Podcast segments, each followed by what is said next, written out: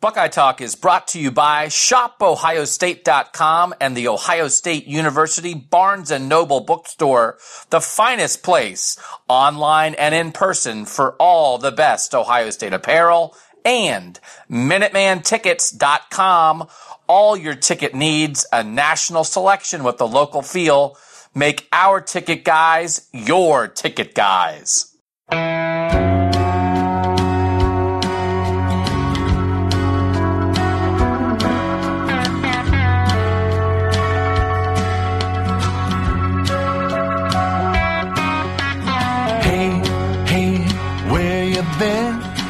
Buckeye Talk is about to begin. Hey, hey, hey, come on in. Welcome back to Buckeye Talk. New acoustics for this Buckeye Talk as we sit in the Bill Landis kitchen on a large, lovely island with Bill Landis's six pound dog nearby. Yeah, uh, like 85% chance she starts barking in the middle of the podcast. She, to be fair, is the phrase attacked a correct phrase to use for what happened when I came in your house? Your dog attacked me. That would, I would say that's a little strong. I felt attacked. she weighs six pounds, so it didn't hurt. But I She feel, weighs 12 pounds. Really? Thank you very much. Oh. Yeah, because we feed her a lot of things we shouldn't feed her. She's very small, and it hurt my feelings a little bit the way she came after me. But now I know how you feel when my dog attacks you and you come over. All right, it's Penn State Ohio State week. We have a million things to talk about. We're going to have Bob Flounders from PennLive.com, who covers Penn State, join us later. But um, we'll get to, I don't know, we might get to some reviews and all that stuff. But this is a big week. This is a big game. The podcast is always a little less grab ass when it's a big game week. Not that much less, but somewhat less. And I would like to begin perhaps with an apology, which I think is always good Yeah. because I often have things that I should apologize for, the ridiculous things that I rant about and go crazy about on this podcast, and sometimes I apologize for them, and sometimes I don't. So I believe I had a tone on the post-game podcast after Tulane, and I believe my tone may have given the impression that if you're worried about the Ohio State defense, what is wrong with you? Relax. Your team will be fine. Is that the impression that I gave in that podcast? 100%. 100%. Okay. I would like to say freak out. Go ahead and freak out because I watched eight minutes of highlights from Penn State, Illinois, and I think the highlights cut out the bad plays. So I only saw the good plays, but all I saw was Trace McSorley completing 16 yard passes over the middle to the tight end and receivers and everybody else. And all I saw was Trace McSorley and Miles Sanders running zone read and busting through the line and breaking tackles from linebackers and getting to the next level. And I was like, that's going to happen all game. I mean, it was Illinois. Yeah, I know, but that's going to happen all game.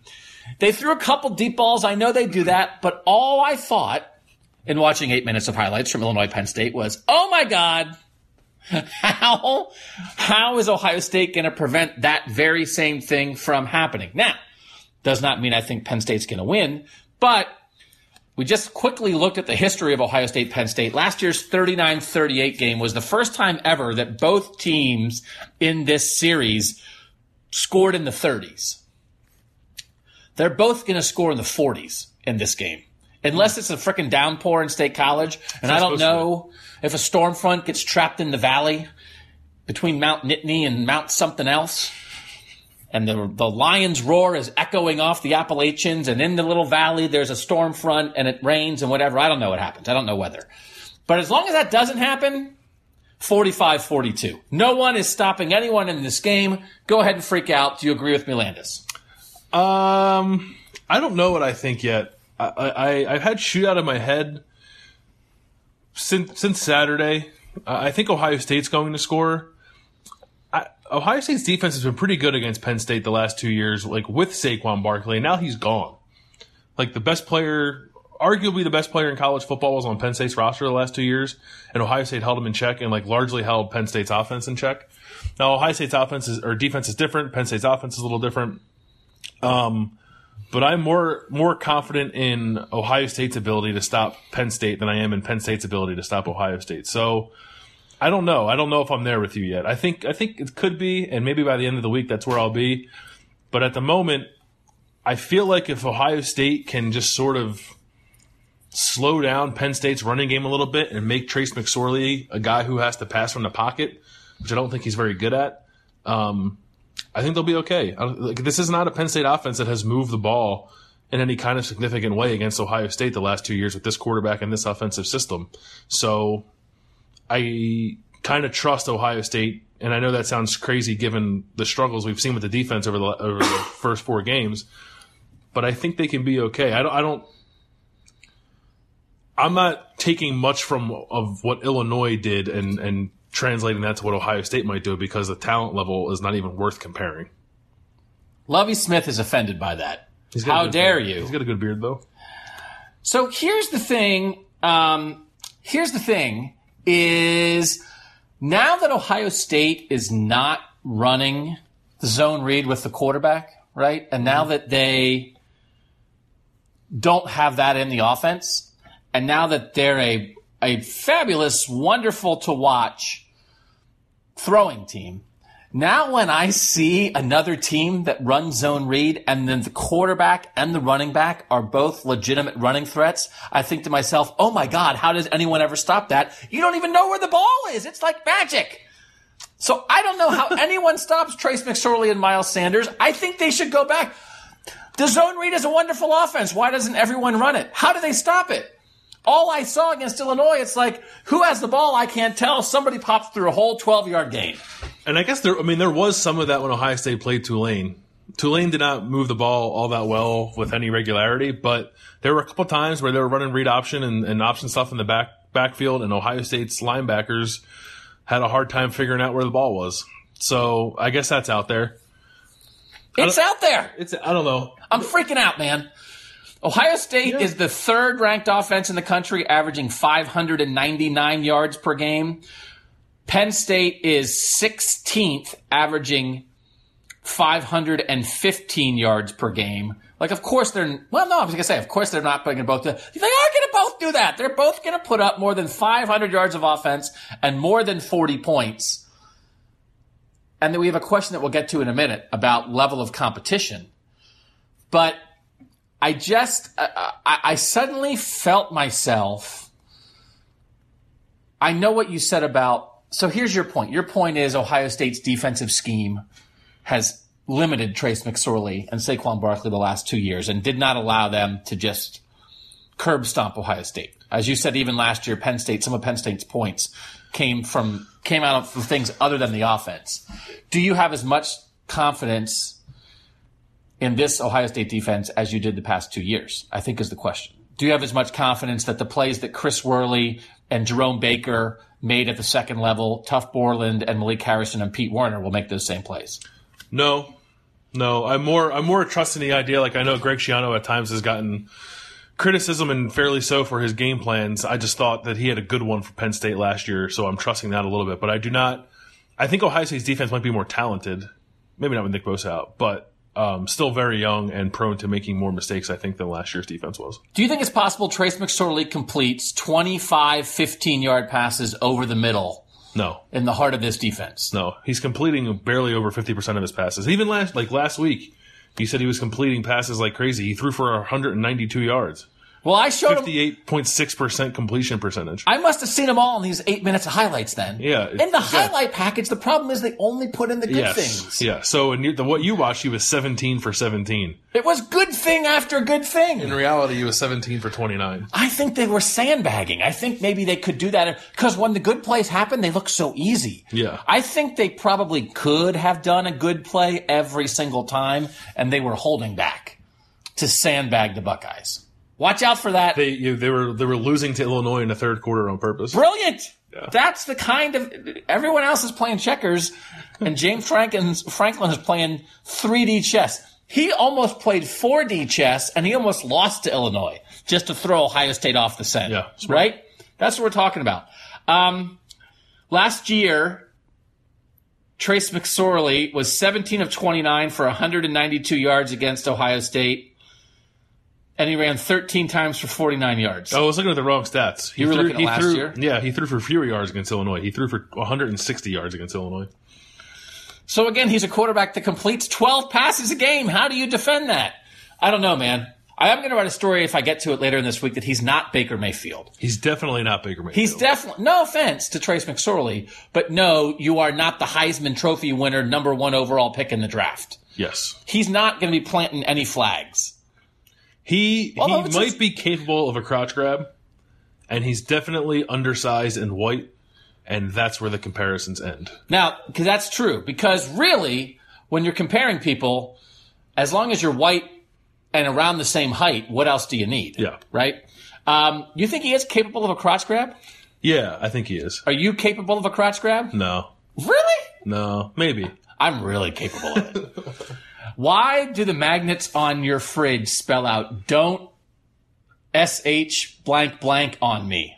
Because Uh, I was bored one day, and I, I did that a long time ago. We've been in house, this house for like a year and a half, and I did that like within the first week of us living here.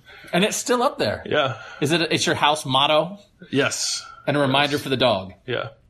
All right, get to the question that we want to dig into. I, I I'm like 20% kidding, but not really kidding. I just feel like the way the the 8 minutes of highlights I saw against Illinois, the way Trace McSorley was completing middle of the field to people that should be covered by linebackers made me nervous because that still sticks with me of that's how to me to me that's how Ohio State lost the last two games it's lost by teams being able to take advantage of that Yep. and Oklahoma did it and Iowa did it. And it feels to me like that is something that Penn State would try to do.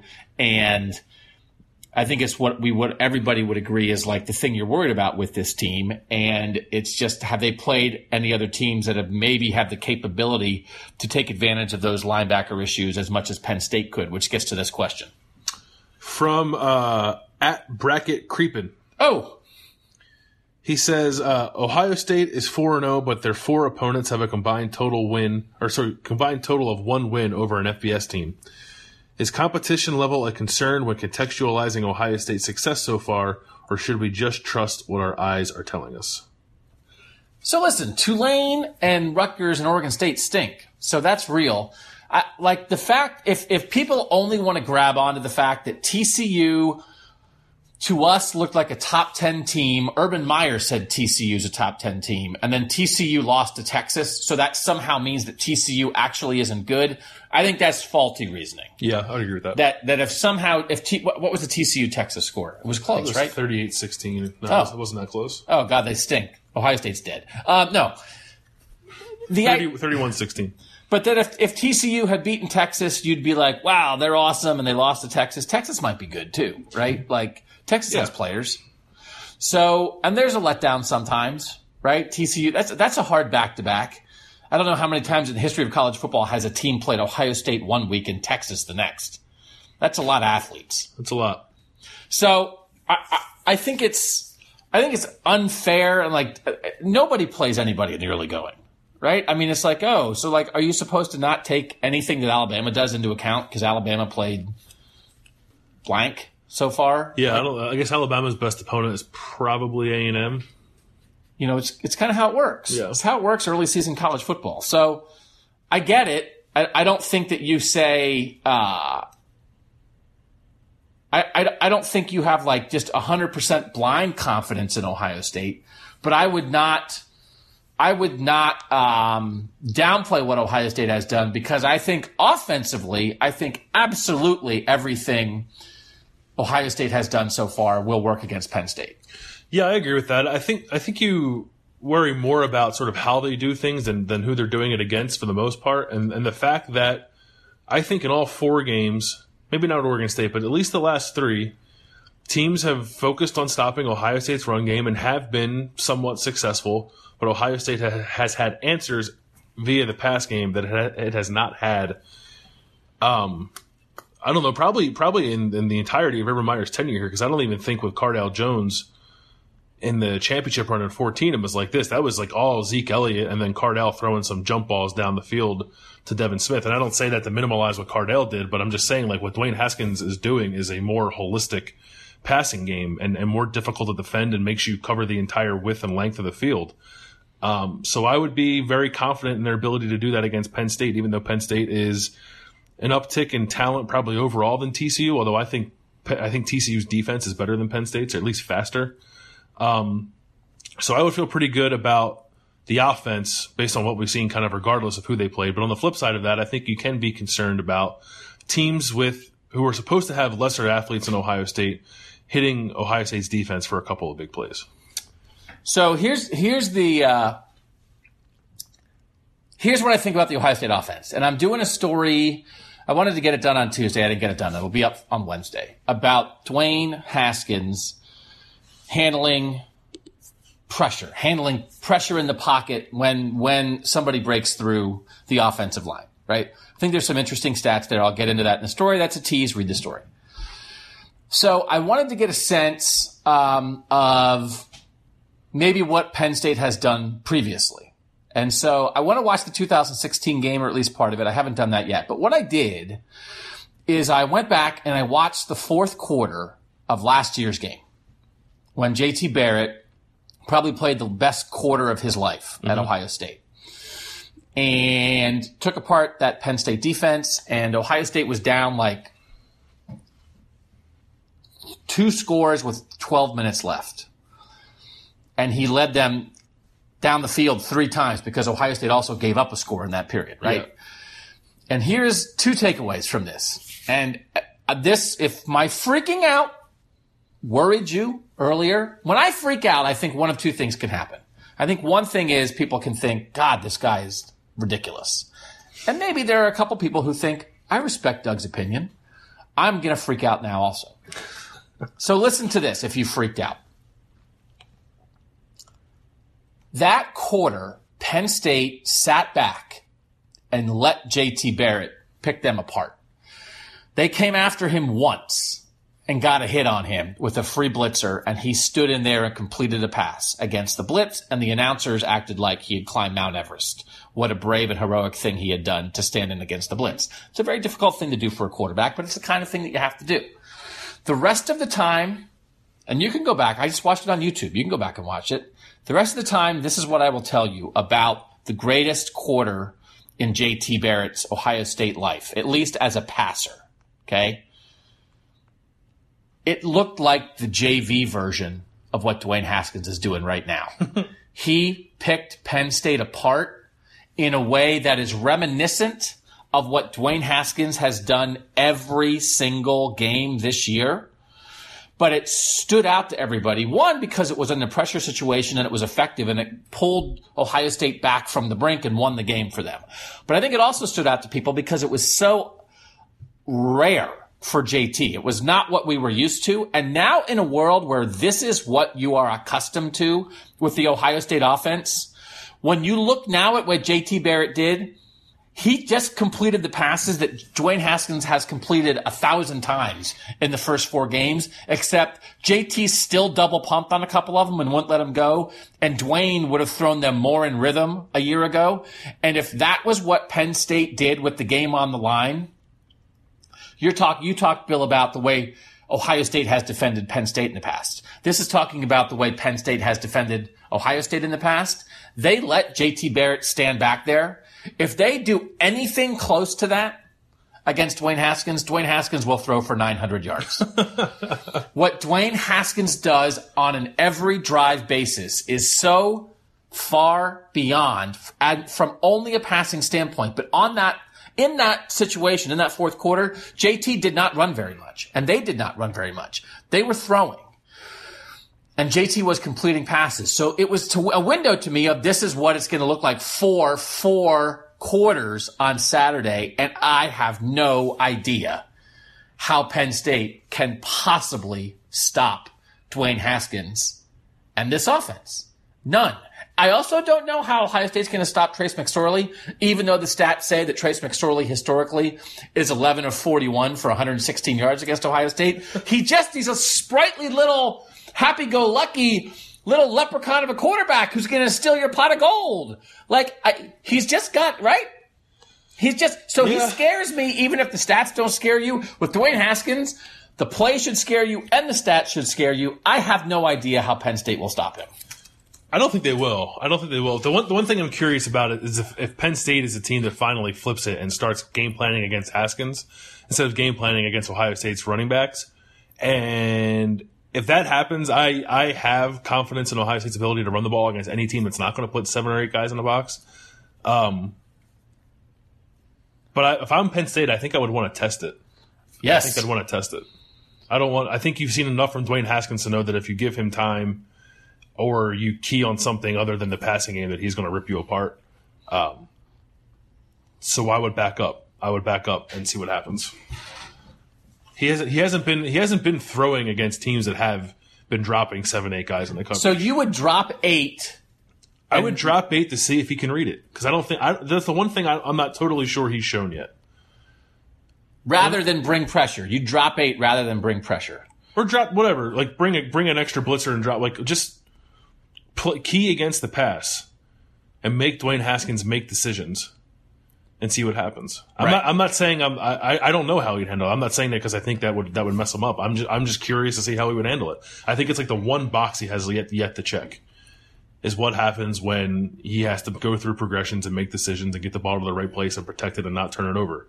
Because I, I will say, I think the thing that, well, there's a lot of things that stand out with Dwayne Haskins. One is his arm strength, one is his accuracy, but another is just the confidence and the rhythm that he's thrown with, right? And a lot of that is because he's looking at that initial read and it's there and he's taking it. Yeah, that's the thing about people. People were concerned about does he lock on to the first guy too much? It's like he might, but the first guy's open a lot. So is that wrong? So why wouldn't you? Yeah. Yeah.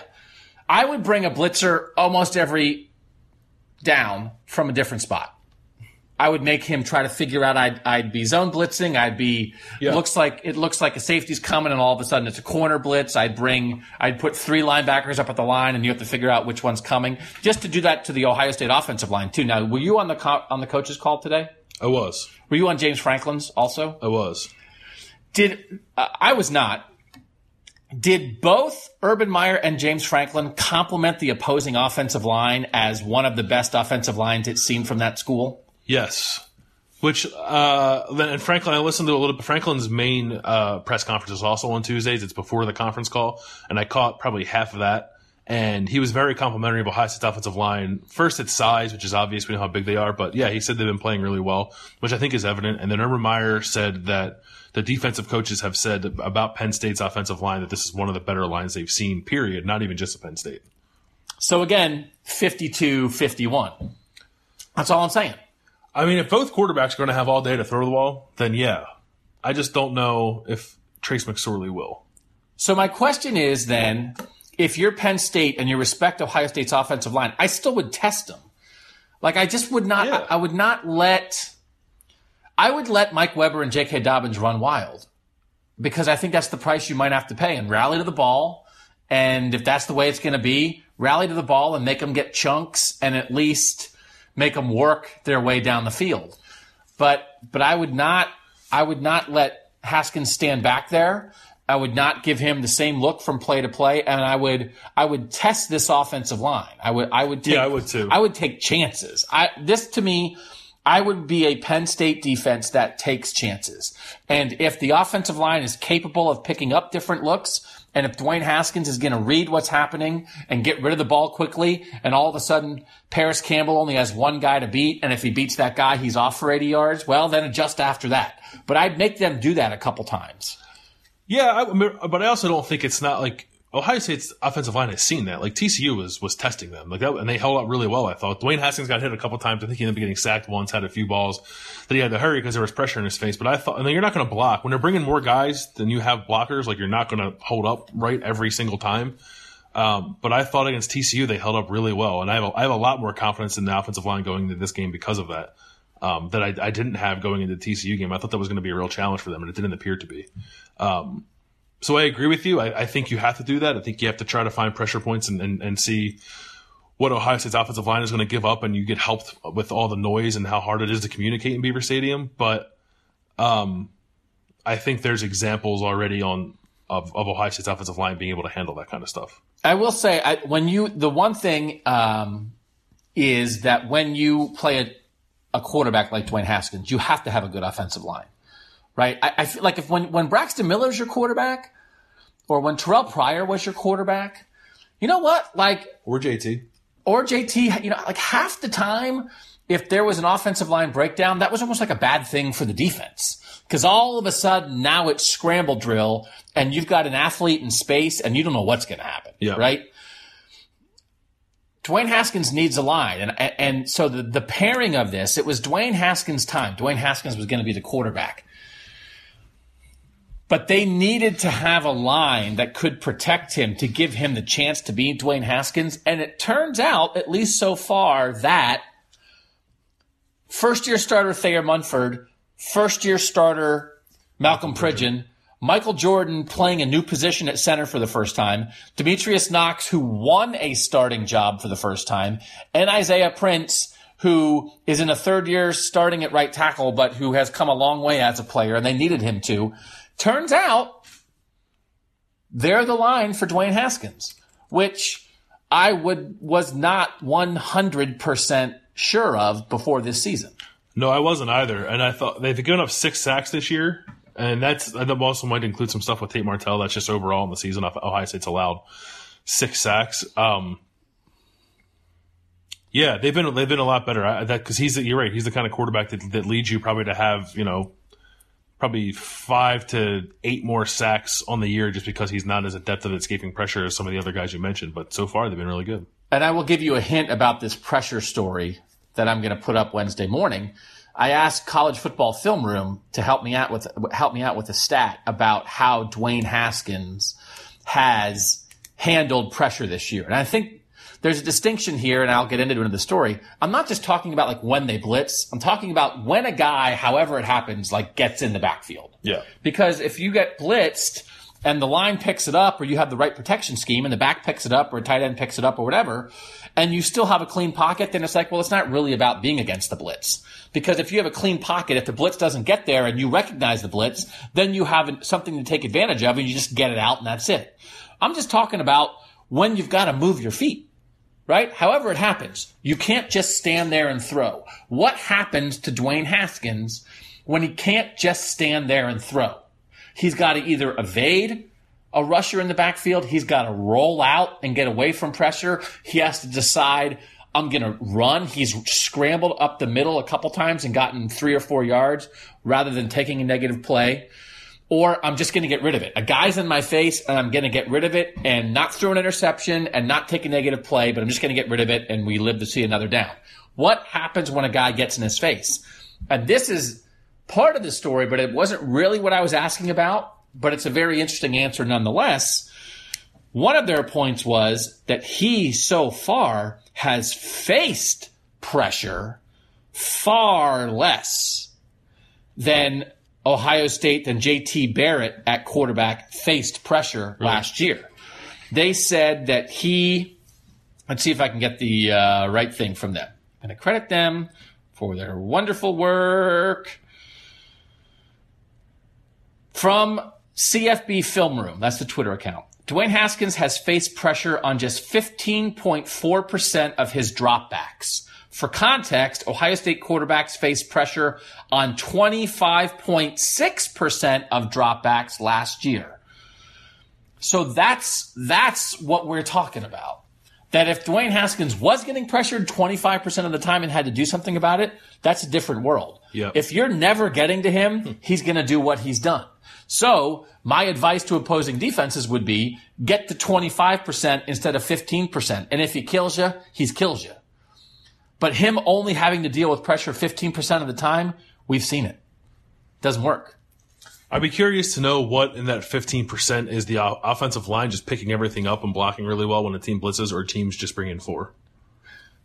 Like when do they get through? Yeah. Because the point, so again, what they're saying is that's the pressure. That's when somebody gets through one way or the other, right?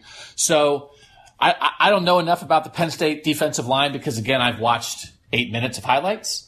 Does Penn State have a defensive line where guys are going to get through? We'll ask Bob Flounders this in a minute. He's going to join us from PennLive.com. But, you know, if you're playing Ohio State, Dre'Mont Jones is going to get through sometimes. Chase Young is going to get through sometimes. Even without Nick Bosa, they're going to have people who win one-on-one battles or even win one-on-two battles and get into the backfield. I don't know how much Penn State can rely on a guy beating his man and getting pressure.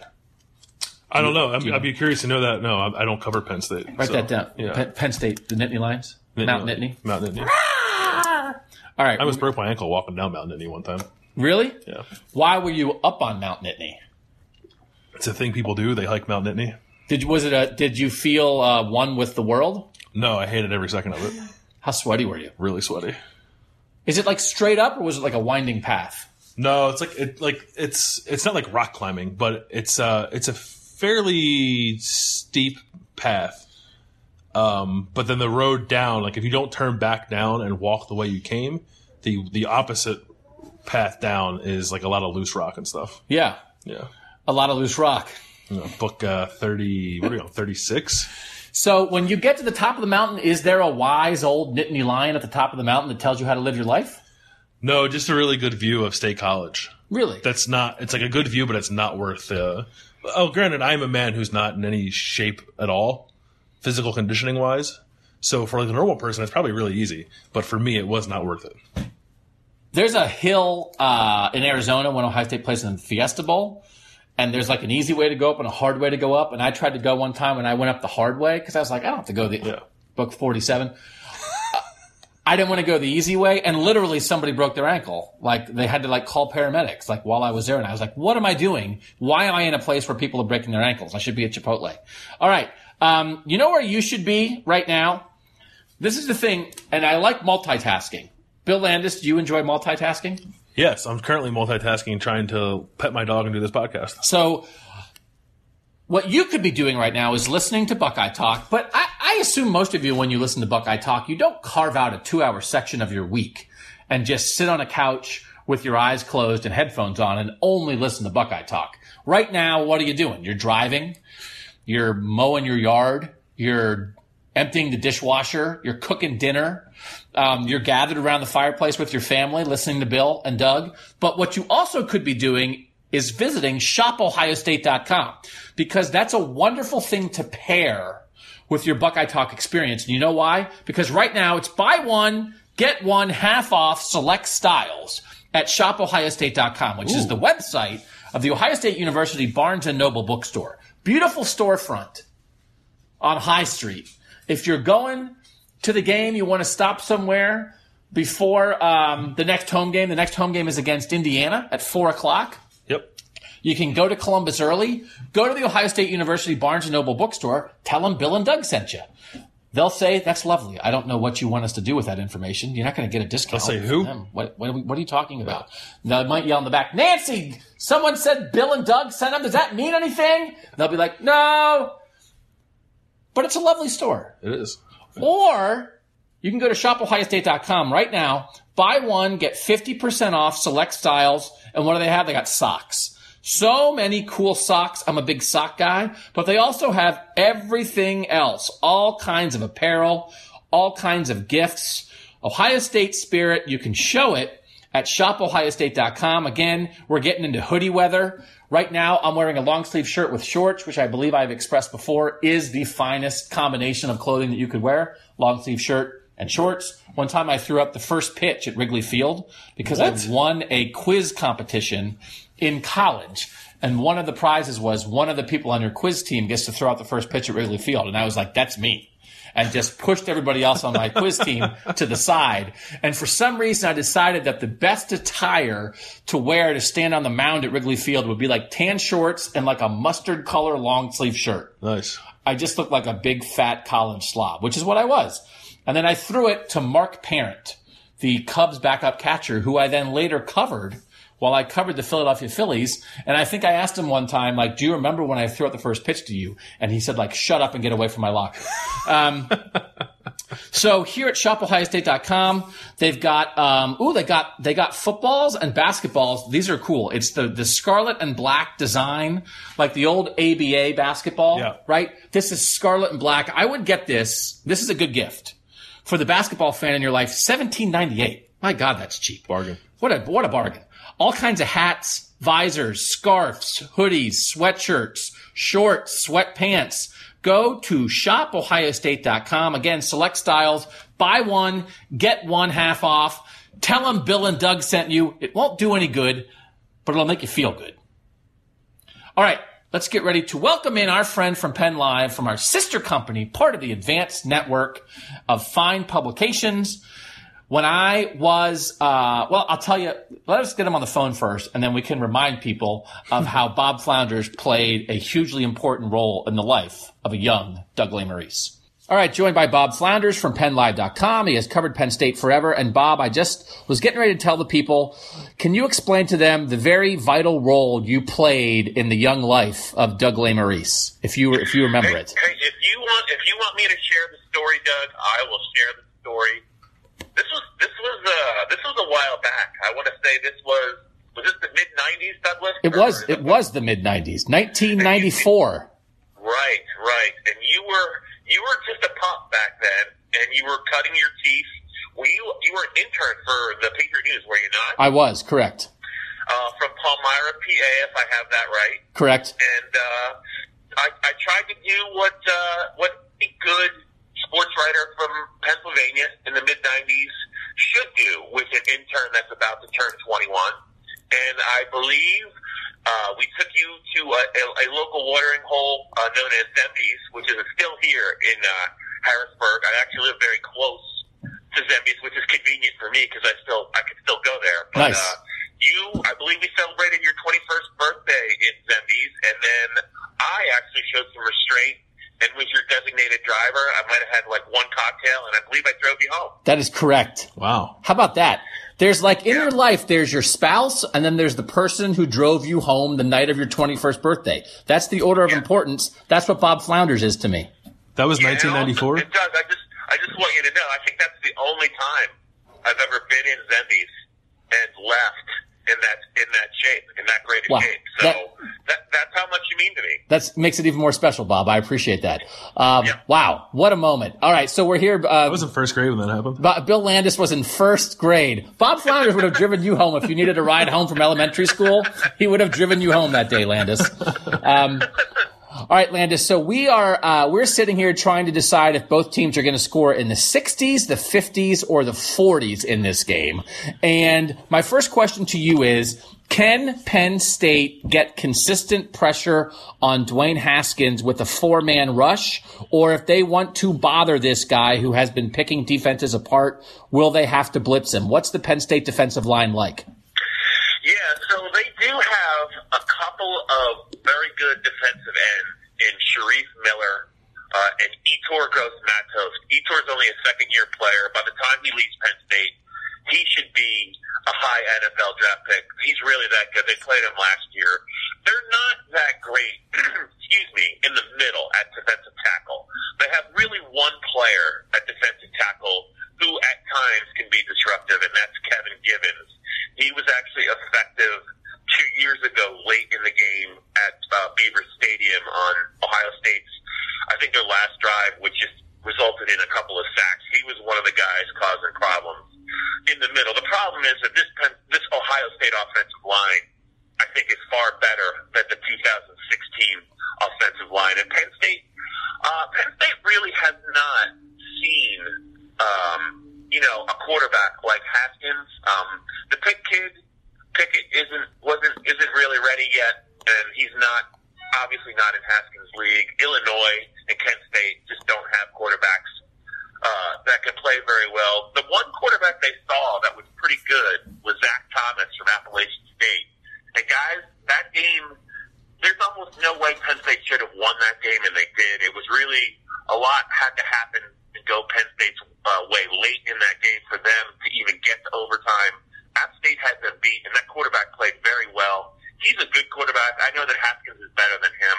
I think pressure and whether or not Penn State tries to get some will be a big storyline. Um, Brent Pry is not afraid to blitz, but historically their blitzes never get home. So Penn, Penn State's going to find they're going to have to tackle very, very well, and they're going to have to find a way. I think the game for me for Penn State is if they're going to win it. Um, it, it's about how they're going to play red zone defense. They have to play well in the red zone because I know that Ohio State will move the ball on them. I think on almost every possession. Bob, what's the concern if, if you're if you're Penn State's defense? I know some people have, have noticed the, the rushing totals against against Penn State. What's, is your sense that they're more concerned about Haskins throwing on them, or, or the combination of Weber and Dobbins and that offensive line just leaning on them and running the ball? Well, just about. I mean, honestly, with the exception of the Kent State game, and they were just kind of out athleted uh, from the start teams have been able to run on Penn State, uh, maybe not for four quarters, but they've been able to get them, uh, you know, for long stretches in the game. App State ran on them. Pitt did run on them before their kicking game fell apart. And Illinois had the lead on Penn State uh, early in the third quarter just because of their running game mainly.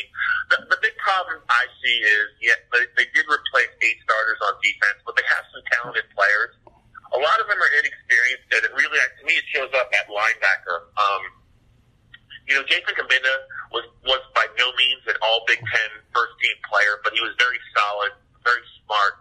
He always was in the right spot. He always had the defense uh, kind of lined up uh, against the run. They miss him. Uh, they really like a true freshman linebacker named Micah Parsons, but. Mm he, that might not be his best position, linebacker. He is at his best. He's a, he's a really good pass rusher. He eventually might grow into being a pass rusher. You don't want him.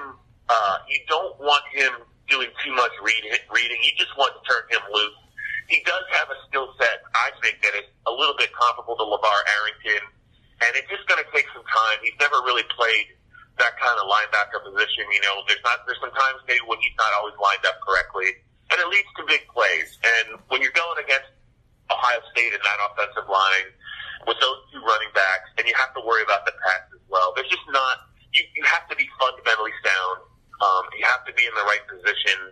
You have to be able to adjust, and it's it's going to really be a challenge. The, the linebacker group, I think, will get better, but it's not. They're not there yet. They have walk on playing a lot of snaps in the middle, and, and it, it's shown up in, in a lot of games. I think offenses have been able to take advantage of those guys. I still think Penn State's defense will play its best football, you know, in the final month of the season when they get a little bit more comfortable. But right now, they can be had uh, with the running game, and I think it's really.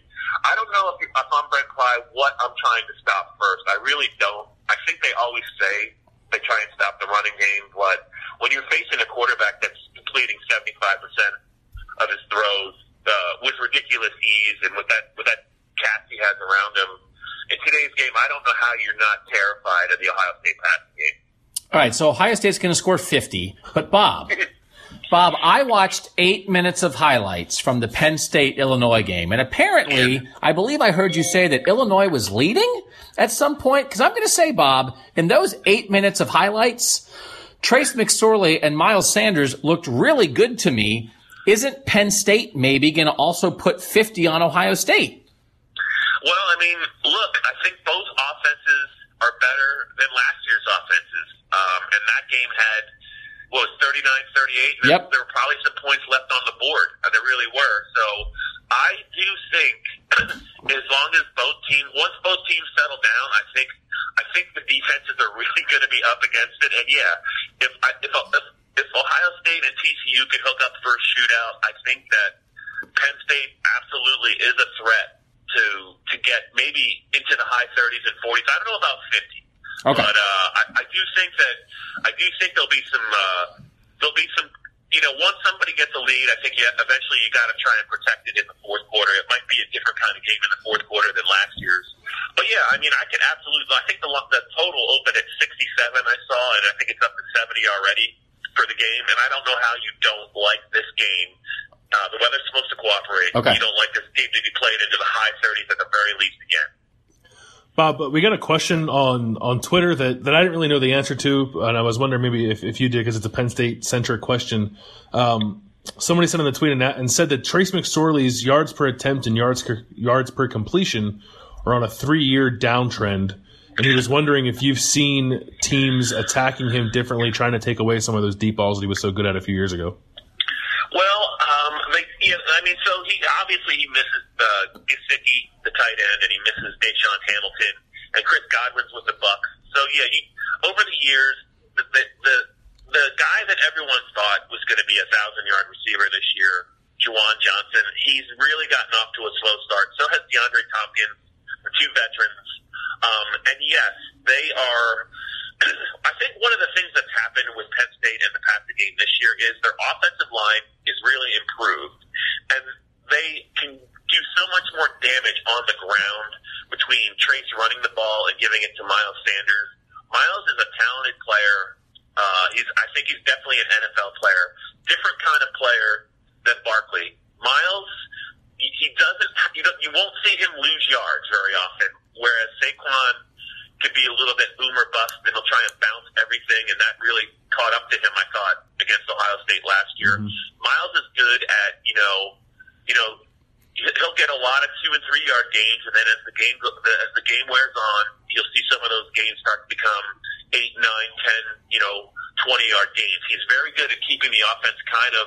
Uh, they're never in really uh, long yardage situations, so they're they're more comfortable, I think, attacking teams on the ground, and then eventually they will uh, go after teams through the air, but they don't really have any established playmakers yet in the passing game. They have some guys that look phenomenal, but they've been inconsistent. They're be- the most dangerous player they have in the passing game right now is KJ Hamler, who's a redshirt freshman slot guy. He's undersized, but just really, really good in space. So it's been a, it's been a, it's been the numbers.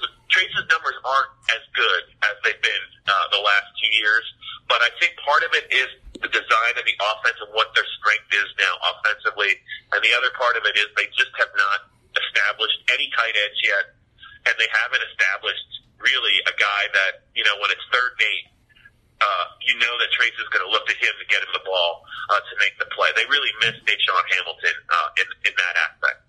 So, Bob, again, I watched eight minutes of highlights from the Penn State Illinois game, and in those eight minutes of highlights, I saw Trace McSorley completing some passes in the middle of the field to a tight end, hit a couple other things. That to me is the area where I have the most questions about Ohio State with their linebackers and their safeties. Are they potentially vulnerable in their losses last year to Oklahoma and Iowa? It seemed to me like they were vulnerable to some of that. Is that an area that Trace McSorley can attack consistently? 15 yards down the field in the middle of the field, or was that only true in the eight minutes of highlights that I watched against Illinois? So it was eight minutes. It wasn't seven or nine. It was eight, Doug. I think it was a 10 minute highlight package, but I had to go to the bathroom and then come here to Landis's house, so I only got eight minutes that I actually watched. yeah. There's a tight end that is a true freshman that is going to be a good player at Penn State named Pat Freiermuth, number 87. He is a guy that I think can hurt teams consistently across the middle. The other tight end is just too erratic. Either they get hurt or you can't count on them or they're just not that good. Um, he's going to be, I think, the next tight end that's pretty good at Penn State, but he's not nearly as good um, as Mike Gesicki, obviously. That the middle of the field, yes, I'm sure that is an area that they can continue to work with, especially Hamler is good going across the middle. Um, one thing I would point out to you guys is, and it's really, uh, I'm just curious if, if there's anything to this. So Tommy Stevens hasn't played yet this year. Um, I think he's been healthy uh, the last two weeks, but they I think they they've been reluctant to kind of show their hand with him. He is he is a big big dude. He's about 245 pounds now. He he was very good for the, uh, he was very good last year when they when they actually used him, but I don't believe they used him against Ohio State. He's had uh, a lower lower I think it's a foot issue that's bothered him all off season. We have not seen him at all. He looks like he's healthy. I don't know what they're going to do with Tommy, and I don't know if you're if ever going to use Tommy Stevens. It would be, I think, in this game. I'm anxious to see if they have a package for him. He's an interesting player, an athletic player, but yes, the middle of the field and maybe a couple of two. Cool, I think you got to see Trace and Tommy on the field at the same time. I mean, maybe that'll confuse Ohio State. Um, it's unfortunate, I think, that. Uh, I really look. I was really looking forward to see Bosa play. I know how Yeah. good he is. Uh, I, I think that it's really unfortunate that he's, you know, he's going to be out indefinitely. Um, I was looking forward to watching him, but I also know that uh, you got the Ohio State uh, front four is pretty good even without Bosa. But the middle of the field, yes, that's going to have to be something that that Trace is able to uh, target and make some plays. He's also he's definitely going to have to make some plays uh, with his legs against this defense. Bob, how's Penn State from an injury standpoint? Uh, they've been really lucky or blessed or fortunate, however you want to however you want to say it, they they have not had a lot of injuries uh, the past couple of years under James Franklin. Tommy Stevens, uh, I mentioned. Uh, they ha- they're not really missing a lot of guys. Uh, They had a backup running back get hurt before the Illinois game, and his, his career's over. But as far as guys that really matter, um, they're, they've been pretty fortunate as far as uh, some of the, the the guys that seem to get hurt are the backups. They don't really lose a lot of frontline guys. Um, two years ago, when Penn State, excuse me, played Ohio State and they, they registered that upset, they were that was about as unhealthy as they'd been. They got two players back for that game, Brandon Bell and Jason Cabinda. They both played out of their minds, and that was probably one of the reasons why Penn State won. But they are pretty healthy going into this one, and there'll be no excuses uh, if they get whipped. They're not really shorthanded. They just have to decide whether or not they're actually going to use Tommy Stevens. They've actually named a position after him to try. They were trying to keep him from transferring, so they made him the lion position because Ooh. you know, he could run, he could catch, um, and obviously he can throw the ball. But we have actually not seen the Lion in action since the Fiesta Bowl. That's a good idea for Ohio State and Tate Martell. Name a position Yeah. after him to keep the athletic backup quarterback on the roster one way or another. We Yeah. will we will Yeah. ask people to think of a names for the Tate Martell position. I Um, think that's a gr- that's a great podcast segment next week. What what would you what would you call the position to keep Tate Martell at Ohio State in 2019? we can absolutely do two hours on that. I think I'd call it quarterback. Ah, that's true. Hey, so one thing, Bob, that we, uh, it, with our uh, very limited Penn State knowledge, talked about a lot this offseason is we saw after Tom Herman left Ohio State after the 2014 season just how much they missed him as an offensive coordinator. And we wondered the departure of Joe Moorhead, we thought that could be a big deal for Penn State. Do you feel like the offense has missed him or do you feel like they've been basically the same kind of attack and they've managed to, to move on and do the same kind of things without him?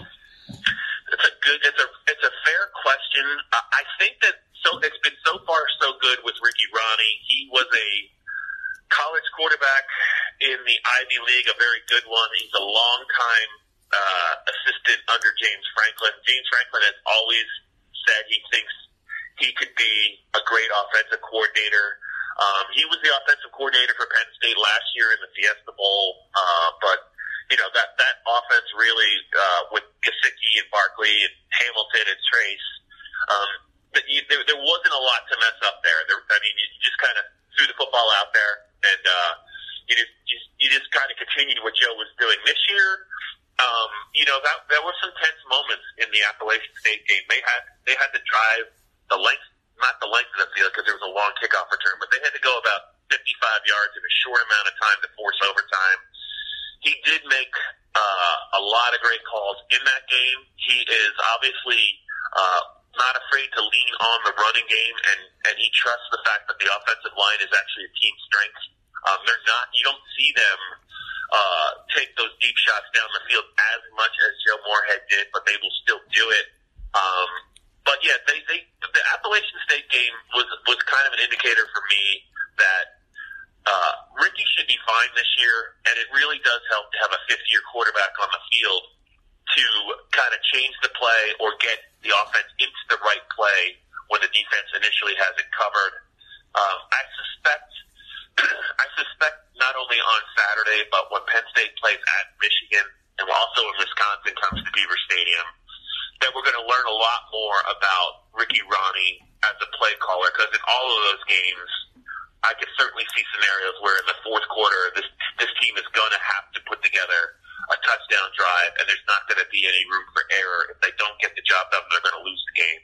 So I think we're going to see that. I do think that probably Ricky benefited from watching Joe Moorhead for two years, and Joe obviously, having been a head coach before he took the Penn State job, uh, is just really, really sharp and imaginative. And I'm sure Ricky has borrowed some things from Joe Moorhead. So I, I would, I thought they would miss Joe. I did, um, but really, the, I don't think I was going to know that until maybe the Ohio State game. I didn't really think that Penn State would. I was stunned that Appalachian State almost won that game, uh, but I didn't really feel like Penn State was going to be tested until Saturday. So I think this. Those three games are really going to tell you a lot about, I think, Ricky Rahne, and you're going to learn a lot about this Penn State defense because it has to play better than it has in the first four games. They have been really, really uh, inconsistent. They have not played a full 60 minutes yet. So I don't know what's going to happen Saturday, Bob, but I will tell you I am 100% certain that Penn State will beat Wisconsin when Wisconsin comes to Happy Valley because Wisconsin is an overrated fraud and Penn State and Michigan will both beat them this year. But that's a topic for another day. Um, Bob Flounders, we will see you on Saturday. And I just want to say that if you need a ride home after the game, Landis can definitely take you home. Yeah. As long as you're going to Bedford. Okay. I, Bedford. Yeah. Beautiful this time of year. You guys are going to have fun. Bob, thanks for your time, man. We'll see you soon. All right, you guys got it. See you later. Thanks, Bob. So thanks to Bob Flounders, we will see Bob and the rest of the Penn Live team in State College on Saturday night. And we also could see you in State College because if you want to go to this game, Minuteman Tickets has you covered. MinutemanTickets.com is a Columbus, Ohio based ticket broker. They have tickets to everything, but they back it up. These are local folks with a national selection. They stand behind their product. You can buy from them without that knot in your stomach that you sometimes have when you buy online. So if you want to go to something like Ohio State, Penn State, they have multiple options to get you in. Now, is it going to be cheap? No, it's not going to be cheap. This is a gigantic game. But do you want to experience this? If you make that decision as an individual, Minuteman Tickets will help you out. So if you go to MinutemanTickets.com right now, they've got the tickets to the game. They've got parking passes. They have two and four tickets in groups. They had a, a, group of up to six. They have some individual tickets. If you're maybe just trying to get there, maybe you save a little money on a, on a single ticket. They have many options to get into all the big games. Sometimes you just need the opportunity, right? Yep. That you know it's going to cost, but you just think to myself, where could I even go to try to get these? And Minuteman Tickets is that place for you because you can go there, you can check out their selection, you can know that they back up their product, and they are a company that is invested in the community. So when you help out Minuteman Tickets and you pick them, I'm going to buy from them. There's some other people I could buy from, but I'm going to buy from Minuteman Tickets because they give back to the community in Ohio. Invest in them because they invest in your community. They're our ticket guys. Make them your ticket guys at MinutemanTickets.com. Questions, Bill Landis. I want to start with this one because I saw it and it's right up your alley. Hypothetical question from Charlie at Charlie plays underscore mark, whatever that is on Twitter. He says, It's the fourth quarter. Woo. One minute left on the clock. Ohio State is down by a touchdown on Penn State's eight yard line. They send Dwayne Haskins to the bench and Tate Martell onto the field. Does Tate Martell get the touchdown as Ohio State win? So they would never do it because there's too much psychological stuff involved with that. Unless Tate Martell is involved already as like the red zone quarterback or something, Yeah. you can't go tricky with your Heisman candidate on the bench. It's just it would it, even if it, even if you scored, there would be some actual negative reaction. I think to that. I've been in pro Tate series because I think it's it, it becomes a natural flow to your offense that there's nothing more attached to it. It's not punitive. It's not that we don't believe in somebody or do believe in somebody. It's just a thing you do. If you have established that Tate Martell is a regular part of your red zone offense, then I think maybe that's on the table. I still wouldn't do it, but it could be on the table. They have not established that yet. Yep. But does he score? Of course he scores. Yeah, I think he scored. I, I don't think he'd do it, but I, I do think he would score. Would you be, let me expand the question. Are you in favor of Tate Martell becoming a part of a red zone package? Uh, And not even a package, a play. That, that on second and goal from the seven, Tate Martell comes in the game. Would you be in favor of seeing that? Maybe, maybe. I, would I would have definitely said no before the season, but Ohio State struggled a little bit in the red zone against TCU. Um, for the season, they're fine. Uh, but Penn State is a team that like only scores touchdowns when it's in the, uh, when it's in the red zone. Penn State's red zone touchdown percentage is ninety five percent. I think it's the best in the country. Ohio State's is closer to seventy. So if you think that Penn State is just going to score every time it gets in the red zone because that's what Penn State does, then I think you have to be willing to pull whatever you need to pull out of the bag to make sure you're doing it yourself when you're in the red zone. So if that means putting Tate Martell in there because you haven't quite figured out yet how to score in that short area and you want to have the quarterback run element because that's a major deal down there, I think I'd be okay with it. I'm not totally on board with it yet. I think they can score in other ways in the red zone, taking advantage of Dwayne Haskins' skill set, but if they can't figure it out, then I think you have to do it almost. They definitely struggled with that with Cardale Jones in 2015. And that's one of those where, again, whether you're pressuring Dwayne Haskins or dropping eight, that's when you drop eight, I think, right? That Yeah. second and goal from the seven, you drop eight. And now all of a sudden, let's say you have five guys in the route and you have eight people covering them and you're just not that worried because if you did that to JT Barrett, JT Barrett would just run. Yeah. You're not that worried because you figure if Dwayne Haskins runs, we can get to him before he gets to the end zone. Mm-hmm. Because he's just not that fast. He doesn't look that fast to me. And he doesn't look that comfortable doing it. And I don't know that he looks 100% super decisive on like, oh, time to go. I'm taking off. So I think you could get to him. So then, yeah, that's, that's when I think the field shortens. It's the same stuff you hear about the red zone all the time. The field shortens. You don't have to worry. You're not worried about like what a deep safety is doing because the deep safety would be in the student section. But but also, I don't think you can do it now. Can you put Tate Martell in at second and seven, second and se- goal from the seven in the third quarter against Penn State when he's never done that? I mean, if it's a big, it's, it's sort of the stuff that Bob was talking about with Tommy Stevens. If it's like a big game wrinkle, then yeah, I think you can get away with it. It'd be interesting. You can't do it with one minute left if you've never done it. I don't think, yeah, I don't think you never do it and then like the game's on the line quite literally and then you do it. Right. But some kind of Tate red zone thing against Penn State would not totally surprise me because I think it's like you got to win the game. Yeah. And if you think that'll help you, then you do it. Uh, the one thing you mentioned Cardale, um, Dwayne can make different throws than Cardale. I agree. Cardale can chuck it a mile. I don't think he had to touch to throw the ball in the red zone. I think Dwayne does. Which matters. Agreed. Uh, Austin Chappelle asked, why is Beaver Stadium called Beaver Stadium? Well, back in the 1600s, um, that area of Pennsylvania, and we learned about this in Pennsylvania history classes when I was in third grade. That area was inundated with beavers. It was the, the great beaver plague of 1641. And what happened is there was a settlement there, um, and the beavers came, and the beavers killed 90% of the population. They would just invade the homes.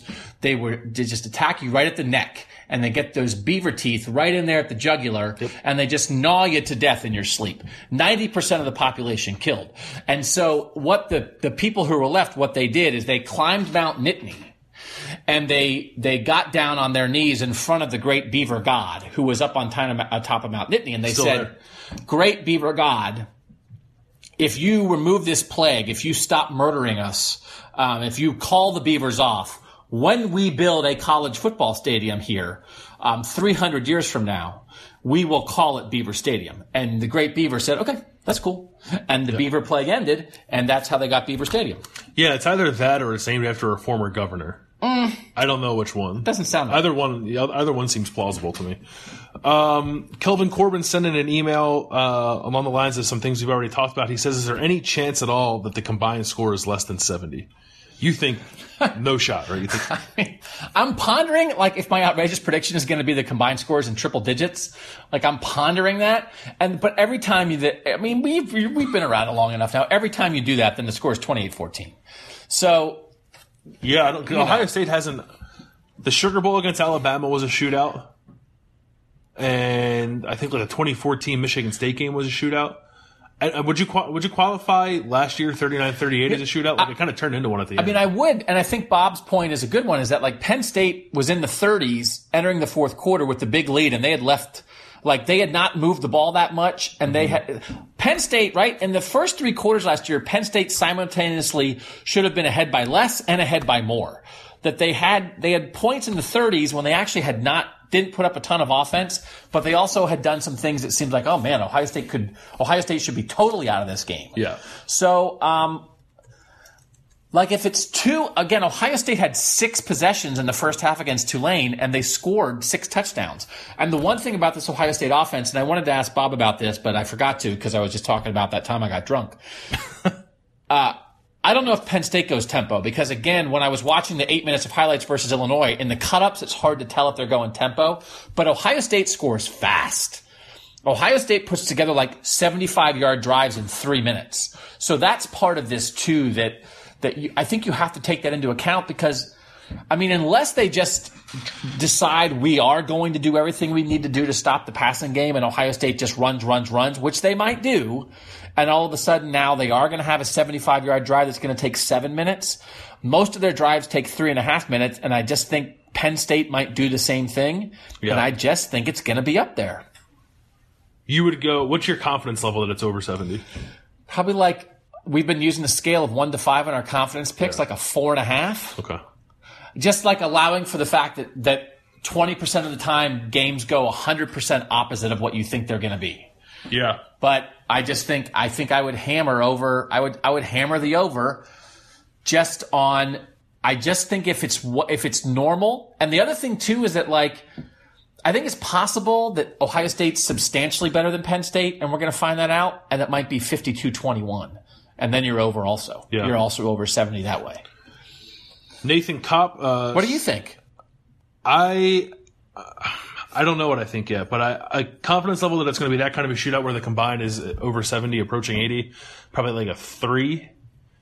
I think I I think that like a 31 21 28 games out there too. Like these defenses are have given up big plays, but there's a lot of talent. These offenses aren't quite as good as we think they are based on the competition they played, and it's a little more of a slugfest than we think it is. And maybe both teams play conservatively, and that leads to it too. And then, but like 31-28 is still a good game, and I think Yeah. a pretty high scoring game for teams are playing conservatively. But I think I lean a little more toward 31-28 than I do like 45-42. Okay. Um, we'll include an overconfidence thing with our picks Yeah, on Friday. We'll make our picks, but we'll also do an over thing. Nathan Kopp uh, emailed a question in. He says, "What's the line if Nick Bosa was playing? Right, it started it opened at four and a half. Right now, it's at three and a half. He asked if it would be more along like six and a half if Bosa was playing. I don't think Nick Bosa is worth three points, but he's probably worth something, right? I think, he's he's, worth worth something. I think he's worth a point, maybe a point and a half. I, I'm surprised. Why is this the line? Games have been close the last two years, I guess. Like in the 2016 game was a three point game, right? And last year was a one point game. I'm sure that feeds into it. Here's the thing.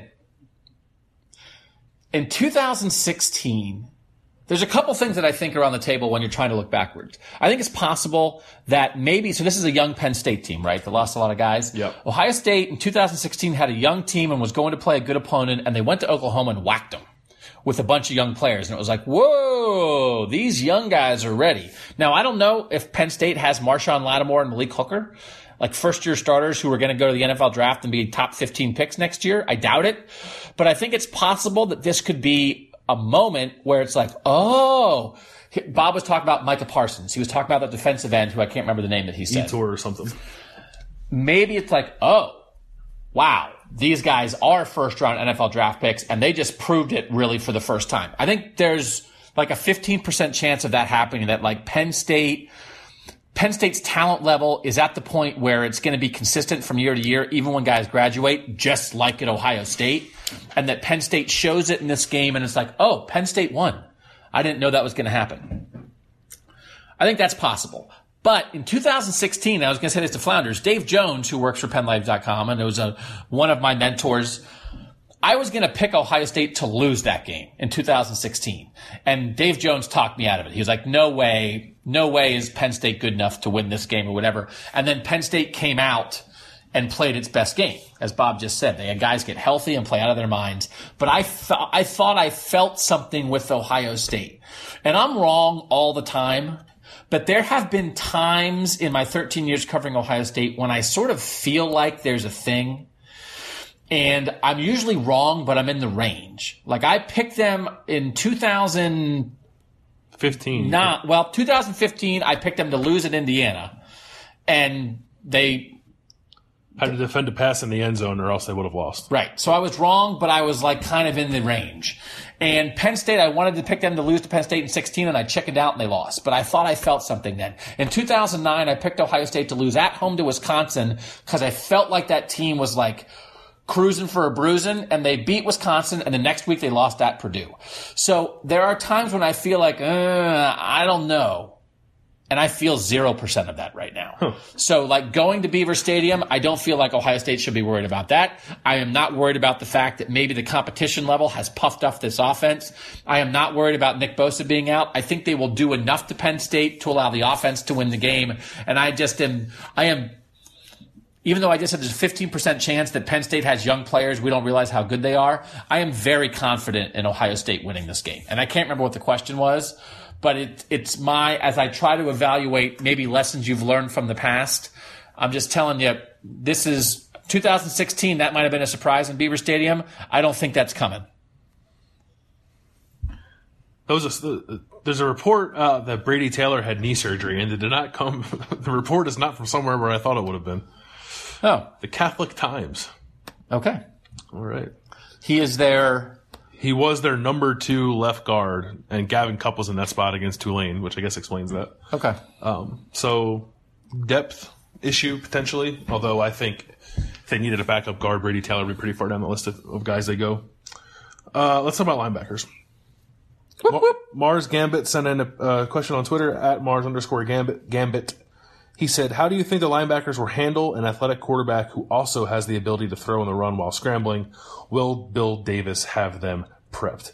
I think the answer to the second question is no. Uh, it's just a matter of whether or not Ohio State's linebackers can overcome their subpar coaching to play well against Penn State. Wow. I like to hear someone else say it. So it's not I mean, just it's obvious, me. right? Everyone thinks it. Everyone knows it. Urban Meyer knows it. He's just not going to say it 'cause it's his best man. Um, so I watched the linebackers Ooh. before we started recording this because I wanted to. Good journalizing. Thank you. I wanted to look at what a game in which Ohio State's linebackers, starting linebackers, don't record a tackle looks like. Um, and it wasn't as bad as I thought it would be given that crazy stat line where they didn't have any tackles. And we had a thing about it on Tuesday morning, and Urban Meyer was asked about it on Monday by Tony Gerdeman. It was a good question. Urban Meyer was very taken aback by the idea, or by the, not the idea, the fact that the Ohio State's linebackers didn't have a starting or didn't have a tackle in that game. He basically said, Really? Yeah. And I know people are were concerned about it. We got a lot of questions about it. Um, I didn't think it was quite that bad. I thought the Tuf Borland missed a couple tackles in space that he probably should have made, and I think he's missed a couple all year, which is uncharacteristic for him because I thought he was a pretty short tackler last year, and I don't know if that's still coming back from the injury and being a little indecisive or being a little slower or what, but he's certainly missing tackles and missed a couple against Tulane that maybe at least two, maybe three that would have gone down in the book, and we wouldn't be talking about this stat. Um, I thought Malik Harrison once or twice got like too far upfield and out of position. Um, Baron Browning did the same a couple of times. But I think mostly what led to that stat was the idea that Tulane is a triple option team and the linebackers have assignments when you're playing a triple option team, whether that's the quarterback, the pitch man, the dive, whatever. The dive is usually the defensive line, but you are assigned to a specific person because that's how you defend the triple option. And there were plenty of times where I thought Ohio State's linebackers were in the right spot just the ball wasn't there. Whether they, they gave it on the dive or what, I don't think they ended up pitching one, but there were a couple times where they, they, the dive man got the ball, the defensive line did its job, and Baron Browning is standing in the face of a quarterback who doesn't have the ball. What's he supposed to do? He can't hit him. So I think that contributed to it a great deal. I didn't think it was an awful game from, from Ohio State's linebackers. I liked a lot of what I saw from Baron Browning, just sort of like them letting him go after it. And I think that can come in handy against Trace McSorley, especially when you're missing Nick Bosa. If you just want a guy who's going to chase the quarterback and bring him down, I think Baron Browning can do that. I think he clearly still struggles with making decisions and reading things the right way. It's, it was probably 50-50 against Tulane, but left to just sort of be instinctual and go. I think he can be a guy who can really help Ohio State's defense contain Trace McSorley. So to answer the question, I'm not concerned about the uh, like the athletic level on athletic level between Trace McSorley and Ohio State's linebackers. I think that's an advantage for Ohio State. I'm just concerned about these guys who continually show uh, not the ability because it's not an ability, but but problem problems in like a, awareness of things, especially from the outside linebacker spot. I'm a little worried about them losing containment on Trace McSorley, even just once or twice, because I think that's a difference Yep. in a game like this. There was one play against Tulane where the quarterback got out and Tommy Togiai happened to see it last second and trip the guy up. I think if that happens with Trace McSorley, it's a touchdown, and it wasn't against Tulane. So I'm on the lookout for that. And I think the linebackers are the most important position for Ohio State in this game. But I'm not, I'm not just assuming they're going to be terrible.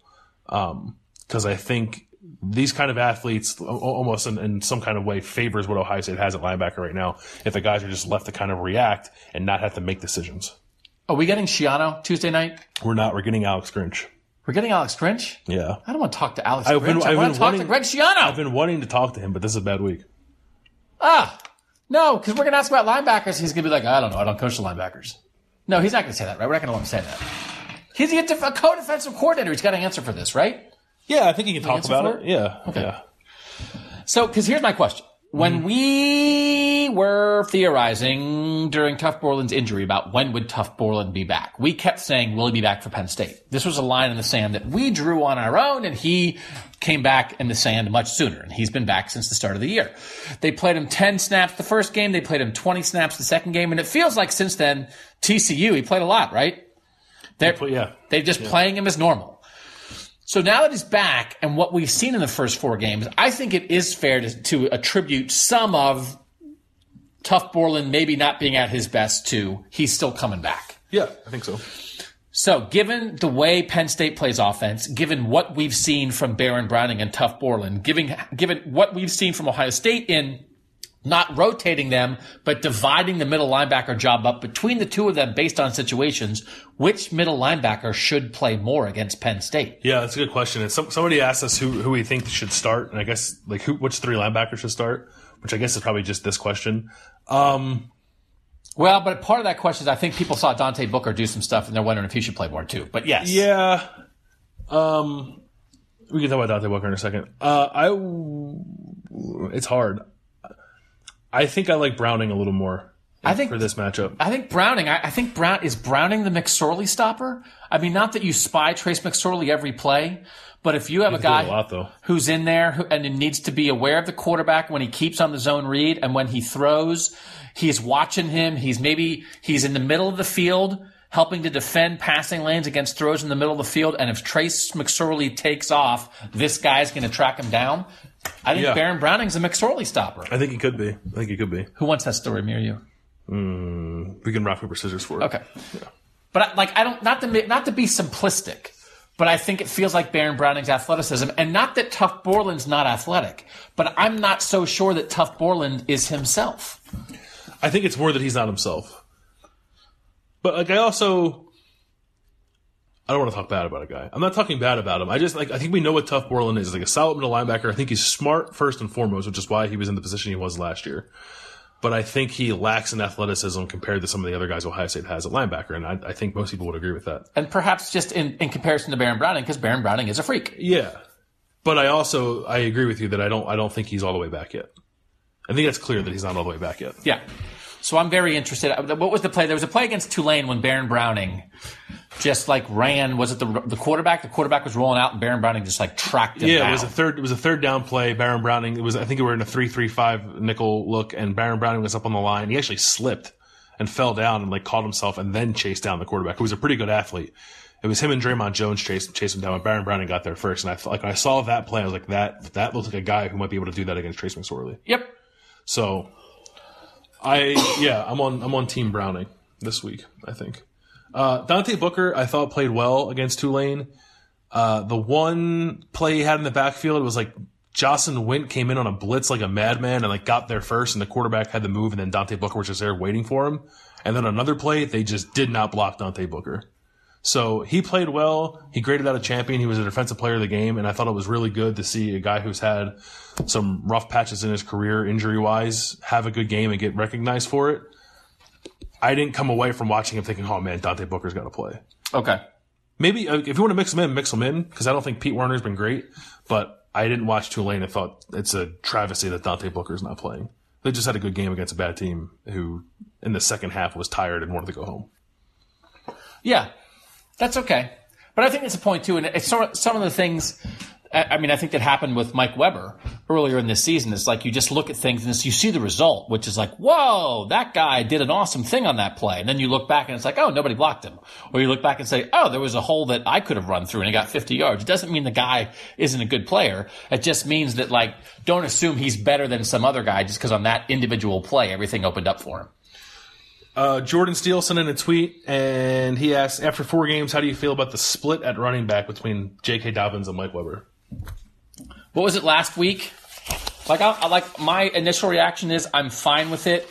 I'm also fine if J.K. Dobbins starts taking a little more. And Urban Meyer said on Monday that Mike Weber is fine; he will play. he's healthy. But I said after the after the game last week that if it, if for some reason Mike Weber couldn't play, I did not think that would affect Ohio State's chances of winning at all. Because then they would just give all the carries to J.K. Dobbins, and right now it's Dobbins 56, Weber 52. Yeah. Uh, I'm good with the split. I think I like Weber a little more than you do. I think they complement each other really well. And I think they had Curtis Samuel had like a home run against them in 2016 where Weber was the lead blocker for them. I think Weber can do that for Ohio State provided he's healthy this week. So I think I think they both serve a purpose and are different enough that you should play them both somewhat evenly. If it, if it shades a little more Dobbins, I think that makes sense to me. And and certainly how the game's going dictates it because you made the point last week. I think that Dobbins is a little better when there's less room to run than Weber is. Weber gets strung out sometimes.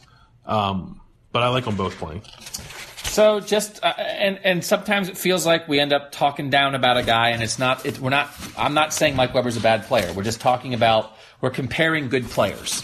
Is this good player any more goodly than this, this other player? Mm-hmm. And I will just say that Mike Weber, obviously we know, had a huge game in the opener. Here are Mike Weber's last three games: eight for 31, 18 for 64, six for 18. Here are J.K. Dobbins' last three games 12 for 73, 18 for 121, 11 for 55. Yeah, he's been better. So that is equal carries, basically, and significantly more production from J.K. Dobbins since Mike Weber's giant game in the opener when he had some giant holes. That's all I'm saying. Bryce Bumgardner sent in an email. He says, Hello, could you please describe what a whiteout at Beaver Stadium is like from your perspective? Also, of all the games you've covered, what's the best example of a crowd getting to a team slash player? Um, I think 2016 Penn State and Beaver Stadium is the best example I've seen of it.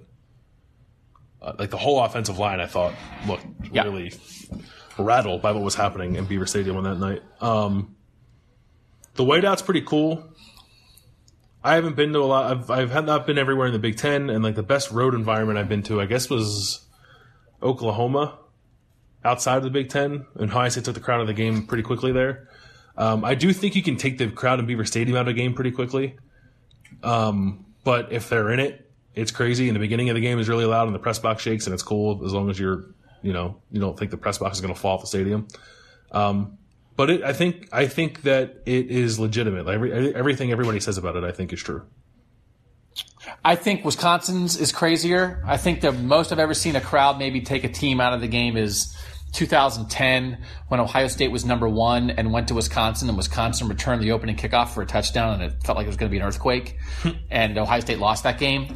I think Wisconsin when it gets going nuts is nuttier.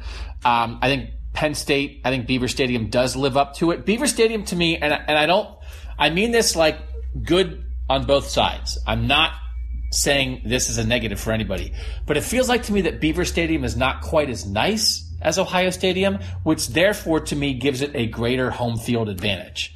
Like Beaver Stadium to me feels a little bit more like a high school stadium that's gigantic. And Ohio Stadium feels a little more to me like an NFL stadium that's gigantic. And if you wanted to like rattle somebody, I'd rather rattle somebody in something that feels like a high school stadium. And, and I don't mean that negatively at all. I think Beaver Stadium, the home field at Beaver Stadium is significantly greater than at Ohio Stadium.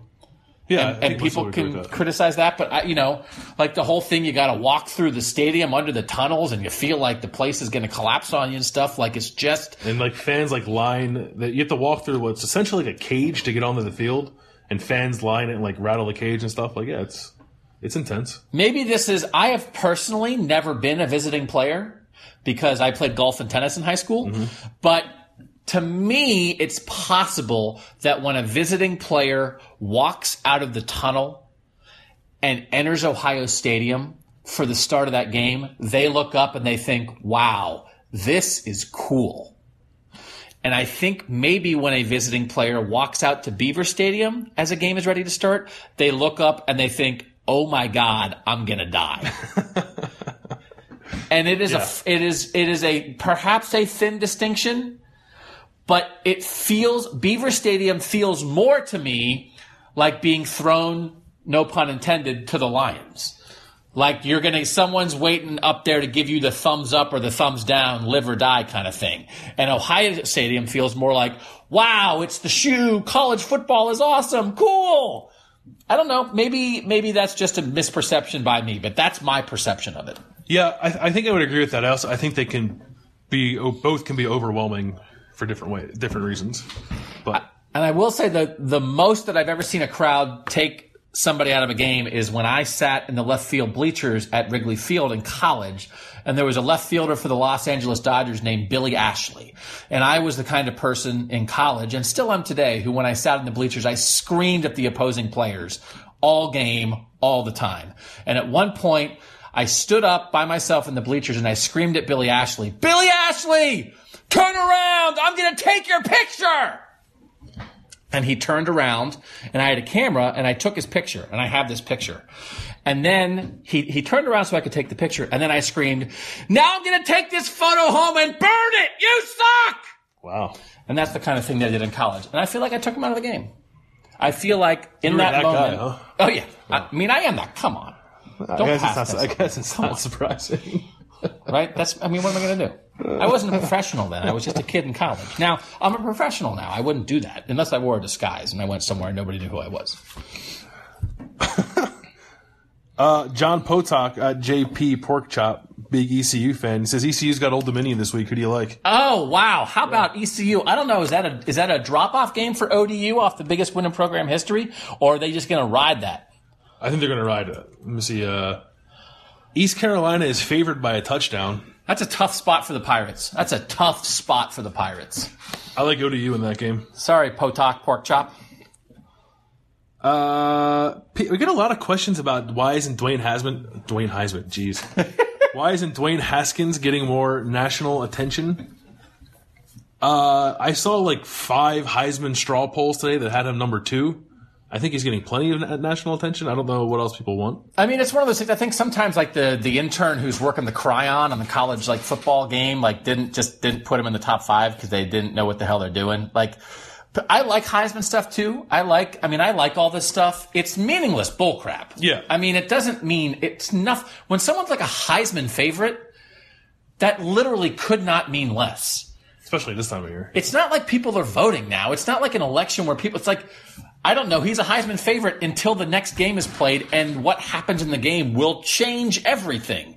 And nothing matters until all the games are played. Like it, the Heisman favorite stuff matters so much less than like playoff positioning among teams, which is real. So it's just ridiculous bullcrap.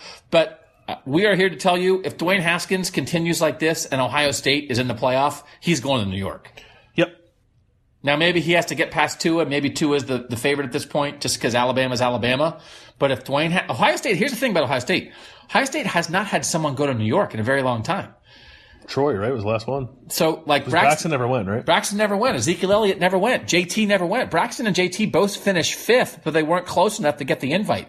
They invite three to five based on how close the vote, how close the vote is. Braxton and JT both finished fifth, but not close enough to get the call. Very distant fifth. Because I wrote a thing. People gave me crap for it. and I wrote a thing because I just thought it was the most interesting thing you can write about it. with- And with Zeke Elliott in 2015, like he, since Troy Smith, he is the closest an Ohio State player has come to winning the Heisman. Even though I think he finished eighth in the voting that year, just that there was no runaway winner. So he, the point point total, Zeke was closer to the winner than Ohio State player has been since Troy Smith won it.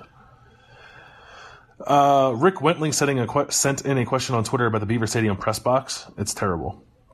I don't No, like but they didn't they rebuild it? no, it's like part of the thing. They're renovating Beaver Stadium. I don't know if it's been approved or not. Like part of it is a press box, but it's still the old press box. Oh, it is still the old. It's very cramped. And I don't care. cramped. It's like I can if I can plug in my computer and I have internet, that's fine. Like I'm not going to complain about it. But I will complain about this one thing about the Beaver Stadium press box. There's one toilet. yeah. One. Not one bathroom, one toilet. You cannot drop a deuce at Penn State. Definitely not. Definitely not. You can at Ohio State. You can. Yeah. Book 48. Sure, people wanted to know that. Book 48, you can drop a deuce on Ohio State. All right.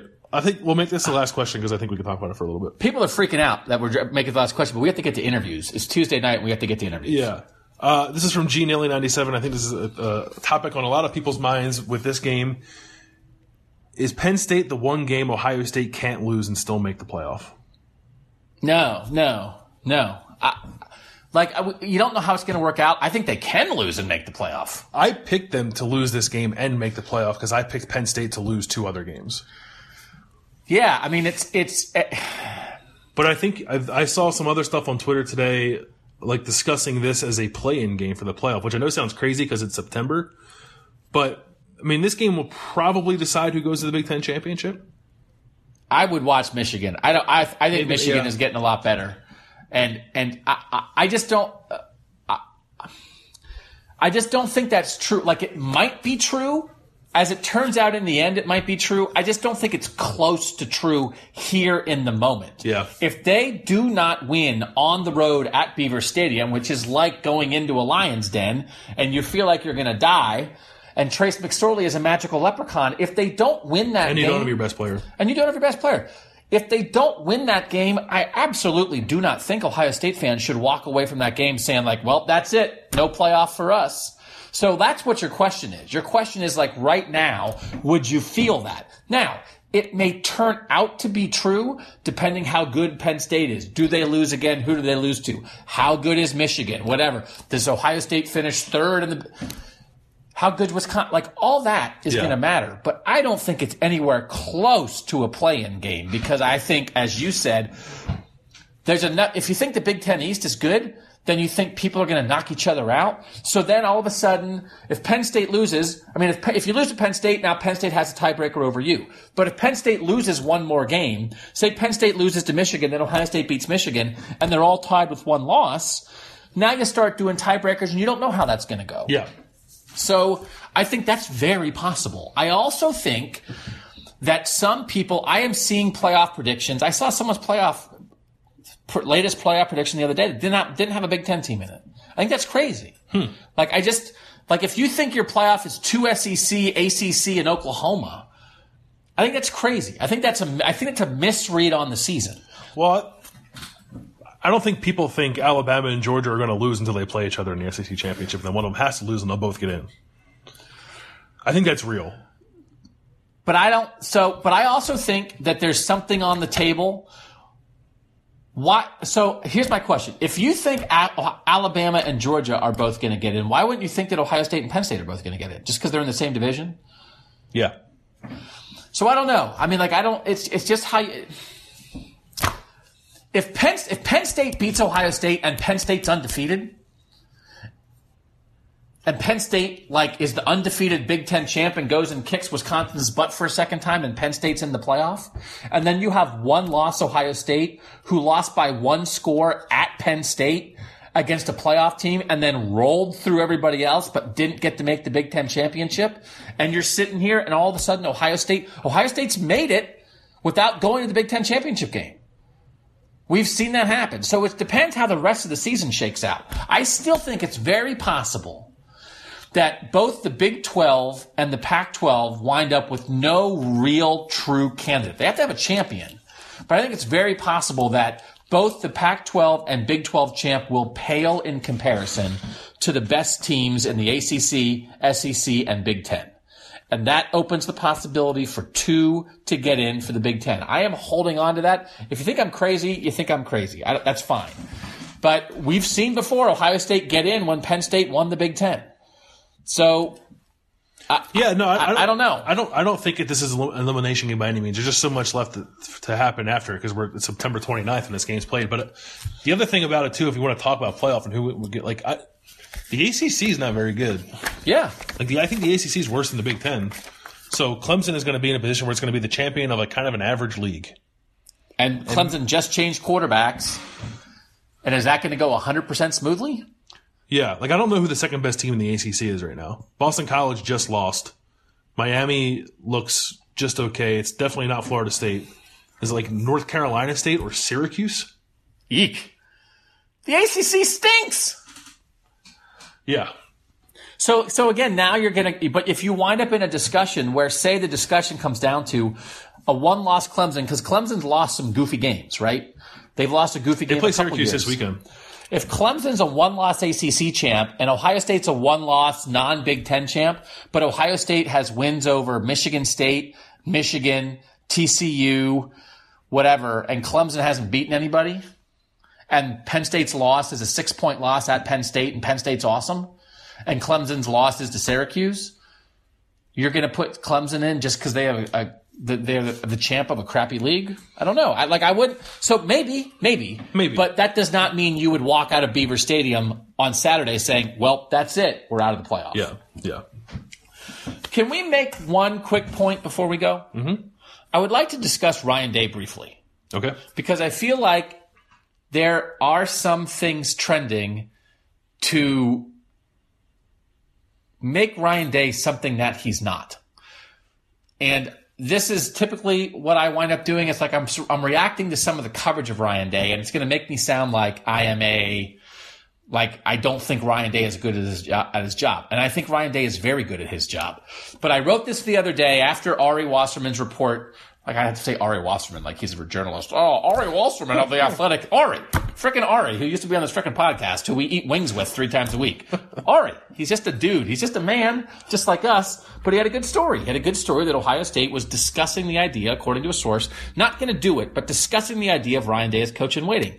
And I just think like Ryan Day, I think a coach in waiting thing with the Urban Meyer's in his mid fifties, I think it's the wrong way to go. I think making Ryan Day a coach in waiting isn't really the thing that's going to keep him here. Like money keeps him here, responsibility keeps him here, but coach in waiting is just kind of like a weird thing that hasn't worked in too many places. I don't think it's, I don't think it's what they should do but also just generally the idea that maybe is being espoused in some quarters that like Ohio State like would be devastated if Ryan Day left, I just think is not right. And that doesn't mean that Ryan Day is really good. And here's the thing where I get in trouble with this argument is that Tim Beck ruins my argument as usual. I was just gonna say that. Thanks a lot, Tim Beck. Because I'm not making the argument that all offensive coordinators and quarterbacks coaches are created equally. Because Tim Beck being terrible at his job blows a hole in this argument. But all I'm saying is, as long as you don't hire the next Tim Beck, you're fine. Now, Maybe you will, but you shouldn't. Urban Meyer should be able to hire a quarterbacks coach to come run this quarterbacks room and run this offense who is as good as Tom Herman and Ryan Day. Okay. And here's the thing. And here's the point I am going to make. And it's not worth writing because it just is going to make me, it's going to be a headline that makes me seem like a Ryan Day hater and I'm not, right? Here's the point.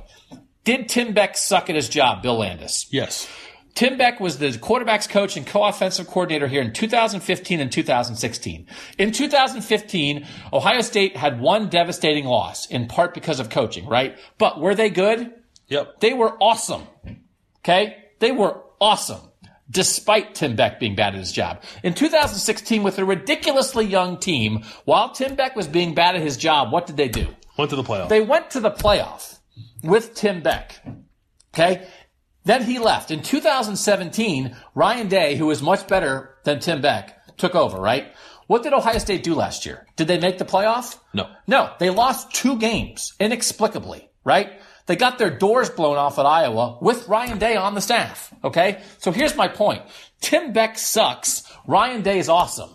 They made the playoff with Tim Beck in 2016 and missed it with Ryan Day in 2017. Assistant coaches are not what determines winning and losing at major college football programs. It's the head coach and the players. When Ryan Day leaves, if he leaves, as long as they don't hire the next Tim Beck, they will be fine. Also, by the way, who did they recruit at quarterback by hook or by crook, almost by accident, while Tim Beck was here? Dwayne Haskins. Dwayne Haskins, okay? So it works out. And I just cannot sit idly by and allow people to believe that an assistant coach is what stands between success and failure for the Ohio State Buckeyes. Urban Meyer and players. The rest of the guys are middle managers. I already wrote a thing about how nobody should make a million dollars. They don't have to bribe Ryan Day to stay because you just tell Ryan Day, if you think you can go somewhere else and make more money and further your career in a better way, go ahead and leave. We'll be sad to see you go. But a million guys just like you will line up for this job. And as long as Urban Meyer doesn't screw up the hire like he did with Tim Beck, they will be fine. Tom Herman was awesome. Ryan Day is also awesome.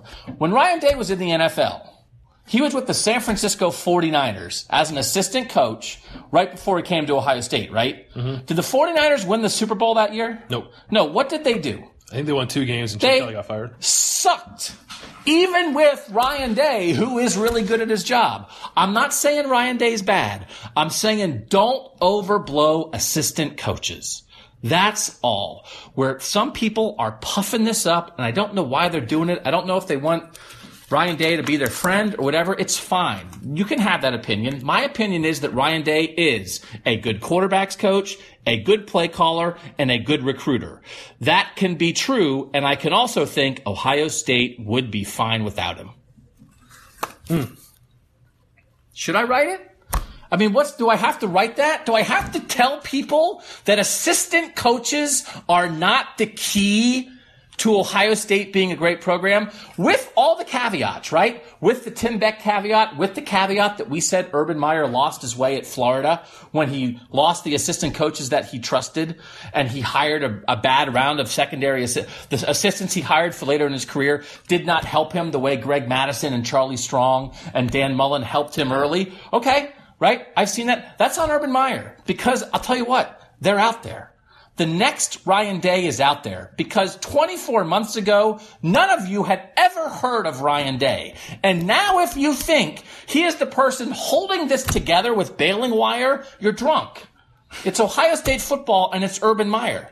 And I understand all the good things he's done. I'm just telling you, the next guy would do good things too, as long as he's not Tim Beck. Seems like a lot of caveats. And I don't know if people think Ryan Day is holding the program together. I just think they think he's a good coach and they don't want to lose him, which I think is a perfectly reasonable thing to feel. And I think I would disagree with you, not strongly, but slightly on the impact of assistant coaches because Ohio State lost the game at Iowa last year because its linebackers were terrible. But I, I guess my point is, I don't think that's about the assistant coaches. I think that's about Urban Meyer. That that uh, which is a weird distinction. Yeah, I But- just I just don't know. Like As long as Urban Meyer as long, doesn't, as long as he doesn't hire bad coaches, then the coaches don't matter. I like I think is kind of flimsy. well, but and but the one thing is, is like Tim Beck. They sort of knew Tim Beck, and Tom Herman knew Tim Beck, and they had like a Tim Beck connection a little bit. Like it felt like they they knew him when they brought him in. He did not do an, like he did not just say I'm taking the best guy I can find, no matter whether I know him or not. Right? Yeah. Bill Davis is his groomsman. He's not. He didn't say I'm going to get the best guy I can find, whether I know him or not. When he hired Tom Herman, that's when he did. That's what he did. He said, I'm going to get the best guy. When they hired Alex Grinch, I mean, Alex Grinch is from Ohio, but they went out and got Alex Grinch, not because he was ever, he ever went to a picnic with Urban Meyer. Ryan Day, we know Ryan Day was a Chip Kelly guy and was a grad assistant for Ryan, for Urban Meyer at Florida. But he wasn't exactly on the Urban Meyer tree for sure, right? They had some connection. I'm just saying, I'm just saying, I've never heard anybody say that Alabama is dead because an assistant coach left. Do they say that? No, Alabama's, Alabama's, Alabama changes offensive coordinators every year. Their offensive coordinator last year was a Browns reject. And he was there for a year and then took the Bills job. I don't even know who their offensive coordinator is now. I know they had the best freaking quarterback in the country and they're beating everybody by 50. And I'll tell you what, it's not, whoever the offensive coordinator is, it's not because of him. I just don't think people are saying Ohio State's dead without Ryan Day. I think the two things can be separate. I think I would agree with you. They're not dead if Ryan Day leaves, but you can think that and also think that Ryan Day is really good and there's a way to keep him around here, then you should do that. But how far would you go? Not Do you- coaching waiting far. But About two million a year. yeah, I don't care. Ohio State makes a ton of money. Like, I can separate that from the conversation about not paying players because it just doesn't happen. Like, I wish they would pay players, but in the world where they're not and you have money lying around and you want to pay to keep a good coach, I think it's okay to do it. I think they should fire all the assistant coaches and just let Urban do everything by himself. One man, yeah, one unit strong. One man and a dream. One goal, one chase, one uh, ELO, Everybody love everybody. brotherhood. One man, 14 slogans, no coaches. the Ohio State Buckeyes 2019. Coach, uh, yeah, coach, hey, Urban, yeah, we're just over here in the linebacker room. We're not exactly sure what we should do because we don't have a coach this year. ELO! Look at your wristband! You can send us questions at Buckeye Talk Pod at Gmail, right? Is that right? Yep. Uh, is it worth doing a review? I'm assuming they're all five stars. Are we a five star to- in totality now, or do we drop down? No, we again? dropped down again. Damn it! Yeah. No! No, we're four and a half. This might have changed. This isn't updated. Uh, I'm gonna read a five star uh, from Buckeye Brem. He says, "Love the great podcast you guys put out weekly. Very informative with what's going on with the Buckeyes, and I think I love McCall more than you guys do. I don't know about that. Keep it up." And I he always says, wait- hashtag Haskins for Heisman. I always wait for the butt now at the end. Uh, there's a four star. Ooh, that's a good four star. We haven't had a four star, very many four stars. Again, you, we would have been a five, but you're you're around. For real? What is Says- it, the ranting? says I find you, uh, Doug. On the other hand, uh, he says I really like Bill and find myself agreeing with him a lot. Doug, on the other hand, I find a bit annoying and disagree with a lot of his views. Yeah. nothing wrong with that. It gives him something to talk about, and if they agreed on everything, there would be hardly any show, which is true. But he gave us four stars because Is that from my wife? maybe. Okay. Um, all right, just delete the thing about the rant at the end that everyone's going to hate. Okay, Take that part out. We got to get the five star back. I, can do that. If I keep dragging this down, they're going to kick me off. somebody else is mad that you said Jonathan Taylor wasn't good, and they gave us three stars. I agree with that also that he's not good. So if you want to knock that down to one star, that's fine. Okay. Uh, so you can tweet at Bill Landis25 at Doug Lesmerises, and let me just deal with this very, very briefly. Um, Tim Bielik is fine. He's taking some time off. We know people have tweeted uh, that to us.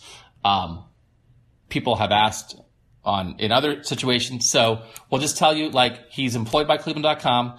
Sometimes people need to take a little time off from work, and it's like it's fine. Like, it, I, I just like I don't want anyone to be worried or anyone to be like freaking out or think something's going on. It's just uh, it's just the reality of life. Sometimes he just needed a couple weeks off, and then he'll be back at Cleveland.com. So like, I don't. I don't want. I'm not going to say anything else. But if you have expressed like what's going on, and and everybody loves Uncle Tim, like that's just the deal, and um and then so everybody can be okay with that and not be worried. Basically, is the bottom line. So that's that situation. We're going to go to interviews. Uh, write about what are you writing about tonight? You writing football? Football, football. Yeah, I think I'm going to do that too. Yeah, Um, basketball media day is Wednesday. Who knew that? yeah. Go figure. If you guys can think of any interesting things to ask basketball players, uh, shoot them to my Twitter account. Is. LaQuinton Ross on the team or no? No. Okay, then I'm out. Yeah. Uh, all right, he's Bill Landis. I'm Doug Lesmerises. Thanks to you guys for listening. Man, maybe someday, maybe if I, maybe if I'm not here for a while, we can get back to a cumulative five star. I think the chances of me not annoying some segment of the audience is very small, though. I don't know what could change for that to stop. Uh, yeah, I, I don't like the idea of people giving lower than a five star because you annoy them. Yeah, Seems a little petty. Well- But. Again, talk to my wife. All right. Thanks to you guys for listening. You can read us at cleveland.com slash OSU. For Bill Landis, I'm Doug Lesmerises. And that was Buckeye Talk.